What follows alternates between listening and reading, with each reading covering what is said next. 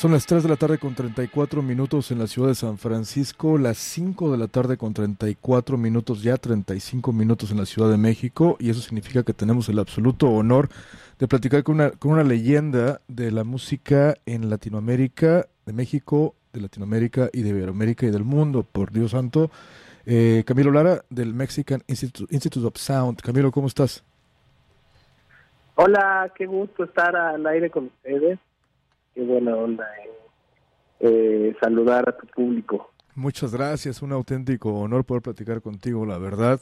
Eh, estamos muy contentos porque estás sacando nueva música y eso es excelente para el mundo, así lo vemos. Gracias, pues sí, ahí vamos ya. Eh, pensé mucho si sacar un disco durante una pandemia. Claro. Y, y finalmente creo que pues la, la gente está escuchando música, entonces eh, en lo que pueda ayudar mi música a, hacer un poco más llevadera esta pandemia, yo feliz. Excelente, fíjate que durante entrevistas previas siempre platicamos de esto, porque a las bandas les inquieta sacar nueva música durante la pandemia, porque todo pues no es normal, todo se mueve de manera diferente. Y algunas bandas sí decidieron esperar otras bandas, muchas bandas decidieron sacar su, sus nuevos discos, nueva música, y eso se lo agradecemos, la neta. Nos ayuda a distraernos de cierta sí, No, yo, yo, yo creo, yo eh, ha sido una época en que he leído mucho, he oído mucha música, he visto muchas películas, entonces eh, la verdad es que, pues, mientras haya eh, el canal mental para poder oír música nueva, pues vale la pena. La verdad es que hay tan pocas cosas eh, que causan felicidad que eh, no sacar música sería una pena, ¿no? No tener discos nuevos y cosas que te pueden emocionar. Claro, me imagino que este disco ya estaba escrito antes de la pandemia o, estoy equivocado. Sí, ya, eh, yo llevaba cuatro años haciéndolo. Oh, Mi último disco, el, el disco eh, disco popular salió hace cuatro años. Y desde esa época empecé a girar y a hacer un nuevo disco. Eh, entonces, pues llevo cuatro años trabajándolo y, ya desde enero más o menos lo tenía eh, prácticamente terminado y empecé a sacar sencillos. Saqué una canción que más se compran y a partir de ahí eh, pues empezó la pandemia y dijimos, bueno, paramos, no paramos, lo hacemos y ya, pues, finalmente dijimos, bueno, vamos a hacerlo. Claro, sacaste Se Compran y acabas de sacar Dios, que está bastante, bastante chida. El video musical lo grabaste en Tokio, ¿no? En Japón. Eh, pues sí, el, el, el video está lleno de una serie de dibujos que son códices, parte de un códice eh, moderno hecho por un artista de, Tijuana, claro. eh, que se llama Urbano Mata. Y, y era como imagínate si en Japón eh, hubiera todos esos eh, códices y hubiéramos invadido eh, culturalmente a Japón y entre toda la gente vieras códices y cosas mexicanas. es loco verlo ahorita porque pues nadie lleva máscara y estás así con un montón de gente, pero pues así era el pasado, así era la normalidad original, ¿no? Claro, definitivamente. Y en la letra de esa canción dices que si te encontraras a Dios le pedirías unas quesadillas. Y si me encontrara al chamuco, al chamuco. le pediría el chicharrón. Chicharrón, claro, claro, claro. Eh, divertidas letras como siempre. ¿En qué línea viene este nuevo disco comparado con los discos que has sacado antes? Porque por decir, venga, en el 2012 sacaste El Político, que es un gran disco, pero que estaba muy clavado en el asunto oscuro y doloroso que estaba pasando en México. En este disco nuevo que estará sacando pronto, ¿cuál, en, qué línea viene más o menos? ¿Viene todavía con la crítica social necesaria, obviamente, o viene un poquito más divertido, o cómo ves? Pues el, disco se llama Distrito Federal y es una eh, carta de amor al DF que ya no existe, ya, ya no es una ciudad, ya es otra ciudad, cambió de nombre, se llama CDMX. Claro. Y todo lo que recordamos del, del DF ya no existe, ¿no? Ya no están los, los bochos verdes, eh, el, la, la, el, sonido de se compran colchones, refrigeradores ya es otro, eh, cambiaron los cafés por Starbucks, las tiendas por Oxxos, eh, entonces pues esa ciudad que yo conocía de niño, que andaba en las calles y que oía los sonidos de la calle y eso, ya es otra, ¿no? De repente volteas y es otra es otra ciudad así como pasa cuando pues uno crece y se vuelve otra persona y es como esa novia que de repente cambia y después de años ya es otra persona. Claro. Em, entonces es un poco esa esa como idea de lo bonito y lo, lo increíble que me, que, me parece el DF y, y como las cosas que me acuerdo, ¿no? Las cosas cambian y cambian para bien y para mal, ¿no? Eh, pero esta es es como este recuerdo de la Ciudad de México. Claro, un DF que a mí me tocó todavía vivir. Yo, yo me vine para acá a los 20 años, en el 2000.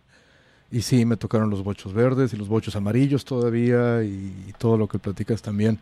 Pero igualmente, no, esta Ciudad de México, aunque ha cambiado de muchísimo, sigue siendo un monstruo, sigue siendo un lugar con posibilidades infinitas de inspiración. ¿Todavía te inspira mucho la Ciudad de México para escribir, para crear?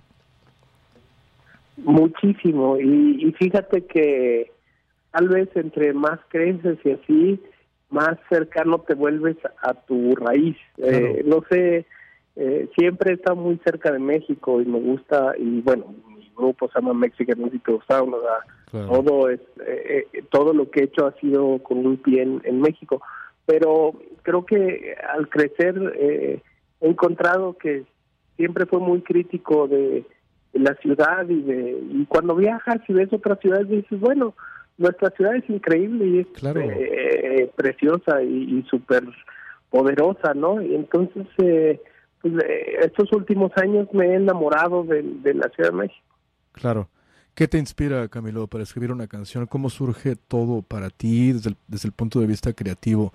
¿Tienes momentos de trabajo específicos en que te sientas a escribir, a hacer beats? A producir o te llega todo de repente por todos lados y por donde se pueda y por donde se haga?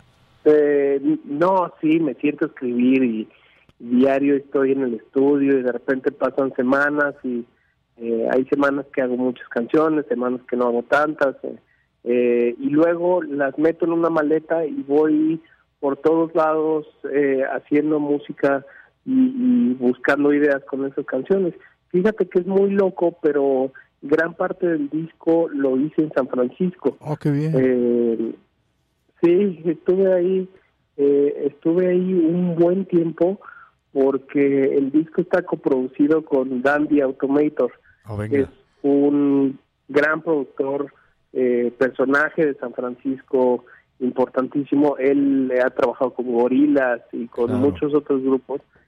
Y y me llevé todas estas canciones a San Francisco a, ver qué, qué más podía salir con, con Dan. Y obviamente, además de divertirnos mucho, eh, es un gran gourmet, entonces ya desde la mañana estábamos pensando dónde íbamos a salir a cenar y, y, la verdad fue increíble como eh, tengo un amor muy grande por San Francisco, pero con Dan entendí le, el lado culinario de San Francisco al mil por ciento, ¿no? Me, me, voló la cabeza, ¿no? Claro, es muy rico. Y sabes qué, yo, yo me vine a San Francisco justamente porque se parece, aunque es demasiado, aunque es mucho más pequeña que el DF, se parece de todos modos por el movimiento de la gente, por la cultura y por la diversidad y todo ese tipo de cosas. ¿Te acuerdas en qué barrio viviste o te quedaste aquí en San Francisco? Pues eh, me, me quedé... Eh, eh, estuve en un en un pues cerca cerca de de qué será de Valencia. Eh, él, él es que Dan está en otro lugar pero fíjate que pues sí cerca en, Valencia por ahí por por en la misión eh, básicamente. El barrio de la misión. sí, exacto. Excelente. Y además eh, es chistoso porque San Francisco he vivido mucho San Francisco y creo que es un poco lo mismo que el DF. Sí. La primera vez que fui a tocar a San Francisco, que fue en el Makeout Room hace 15, 20 años, eh, era violentísimo y era salvaje. Y me acuerdo de, de, de, las calles como una locura y, y, la verdad es que lo que es ahora esas calles pues ya nada que ver, es una... Claro. Eh, eh, se ha civilizado muchísimo, pero también me gustaba ese San Francisco salvaje y, y impredecible, ¿no? Me pasaron las historias más raras eh, y, y, cada año he visto el cambio ahí, el cambio de la cara de la ciudad. Definitivamente, te platico acá rápido para regresar al tema del, disco. La ciudad ha cambiado muchísimo, como tú lo sabes, por el asunto de la gentrificación, Apple y Google, las compañías de, tecnología. Pero ahora con el coronavirus, mucha gente se está yendo, ¿eh? Las rentas están bajando de manera increíble y muchos de los que trabajaban o trabajan en estas compañías de tecnología se están yendo de la ciudad. Entonces parece que la ciudad va a regresar a lo que tú viste en aquellos tiempos. Interesante, pues mira, son son momentos y las cosas cambian, ¿no? Ese es mi resumen de, la vida en general. claro que sí, perfecto. Entonces el disco nuevo sale en octubre del 2020. ¿Qué fecha? ¿Para cuándo específicamente lo esperamos? 16 de octubre sale. Excelente. Ha sacado dos sencillos. ¿Vienen más sencillos todavía con videos musicales o, cuál es el plan? Sí, sí, voy a estar sacando cada, cada mes más o menos una canción nueva. Eh, tengo ahí el disco, pues tiene todo este, este tema del disco federal y hay, hay varias colaboraciones. Trabajé con, con Graham Coxon, el, el oh, Blur, eh, con Cuco, con una banda de Oaxaca que se, que se llama La Banda Misteriosa, que tocan música, banda sinaloense, estilo Oaxaca. Qué chido. Em, y, así, entonces, eh, creo que es un disco muy divertido y muy, eh, también muy emocionante. Claro, no se ve por demás interesante. Lo que nos gusta mucho de tu proyecto del Instituto Mexicano del Sonido es toda esta variedad. O sea, te vas de Graham Coxon a la mera banda chida sinaloense y, y andas por diferentes estilos. Eso es bastante, bastante chido porque es una buena manera también de, de mezclar lo mexicano con lo internacional y, no sé, de eso te lo agradecemos mucho. Gracias, pues eh, sí, la verdad que pues de aquí soy y creo que entre más local seas, eh, igual puedes contar mejores historias. Claro. Oye, pregunta obligada, eh, durante este tiempo de, de, de, estar en casa por meses, has trabajado nueva música, sé que estás por sacar tu disco nuevo, pero pues igual, ¿has, trabajado en nueva música o, cómo te ha ido? Sí, produciendo muchas cosas. Eh. Trabajé en algunos tracks con un artista de Chile, ex Majepe. Eh, hice un remix para la, la, Habitación Roja. Em, luego, lo más reciente es, eh, hice dos canciones como productor para Madness. Eh, y, estoy muy emocionado porque Madness eh, ha sido mis grupos eh, pilares en mi, en, mi gusto, ¿no? Y, y, así he estado ahí trabajando muchos proyectos como productor y, y, una que otra cosa para películas y así, entonces, claro. pues me ha servido, ¿no? Como estar ahí en el estudio y negando que el mundo está desbaratando. Claro, sí, hombre, mantener, mantenernos positivos, ¿no, ¿no crees? Claro. Sí, sí, sí. Pues bueno, eh, Camilo, te agradezco muchísimo el tiempo que te has tomado para hacer esta entrevista. Somos mega fans tuyos. Yo te vi tocar en vivo en el Yoshis aquí en San Francisco, creo que fue en el 2012 o en el 2011, no me equivoco, no, no me acuerdo muy bien. Te vi en Nueva York en el 2015 y en Coachella en el 2009 también. Cuando termine todo este asunto del, oh, del coronavirus, cuando vengas a San Francisco ya sabes que aquí en KXSF tienes tu casa. Sin duda, pues gracias y saludos a toda la banda que anda ahí. Que aguante, que aguante, esto va a pasar. Exactamente, perfecto. Y para festejar esta entrevista voy a tocar Dios, tu nuevo sencillo, que está bastante, bastante chido. Camilo, gracias, un abrazote hasta la Ciudad de México. Un abrazote y estamos en contacto. Venga, saludos, cuídate. Bye. Gracias. Perfecto, este fue Camilo Lara, el gran maestro Camilo Lara del Instituto Mexicano del Sonido aquí en Rockneto a través de KXSF 102.5 FM.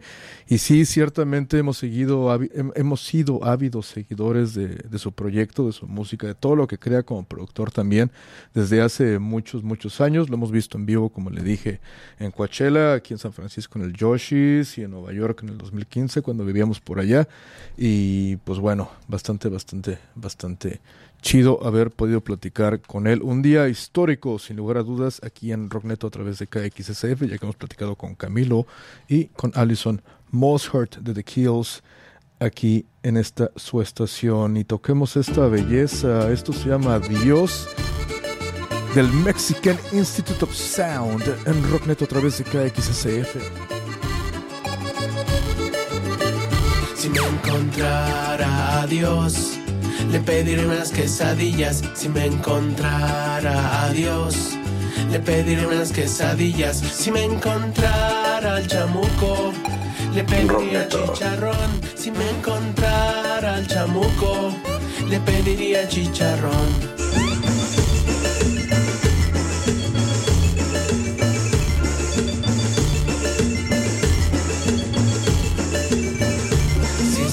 Estuviera condenado a muerte me comería una gordita. Si estuviera condenado a muerte, me comería una gordita. Si estuviera condenado a muerte, me comería tal vez dos. Si estuviera condenado a muerte, me comería tal vez dos.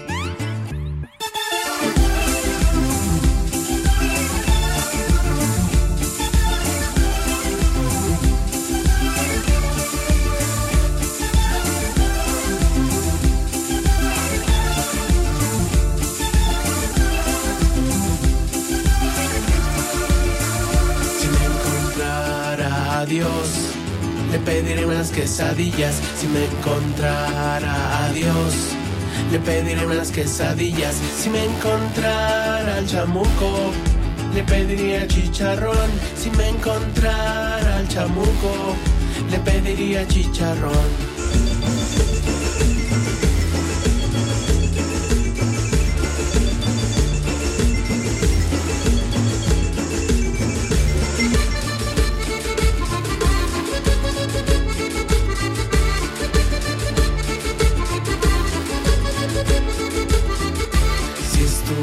Condenado a muerte, me comería una gordita. Si estuviera condenado a muerte, me comería una gordita. Si estuviera condenado a muerte, me comería tal vez dos. Si estuviera condenado a muerte, me comería tal vez dos. Si estuviera condenado a muerte, me comería tal vez dos. Si estuviera condenado a muerte, me comería tal vez dos. Si estuviera condenado a muerte, me comería tal vez dos. Si estuviera condenado a muerte, me comería tal vez dos. Si estuviera condenado a muerte, me comería tal vez dos. Si estuviera condenado a muerte, me comería tal vez dos. Si estuviera condenado a muerte, comería tal vez dos. Si estuviera condenado a muerte, me comería tal vez dos si estuviera condenado a muerte, me comería tal vez dos. Si estuviera condenado me comería tal vez dos. Venga, ese fue el nuevo sencillo del Instituto Mexicano del Sonido, el Mexican Institute of Sound, titulado Dios en Rocknet a través de KXSF 102.5 FM. Y esta canción será parte de su nuevo disco titulado Distrito Federal, mi Distrito Federal en el que crecí y el cual todavía añoramos y extrañamos de manera increíble. 3.53 de la tarde.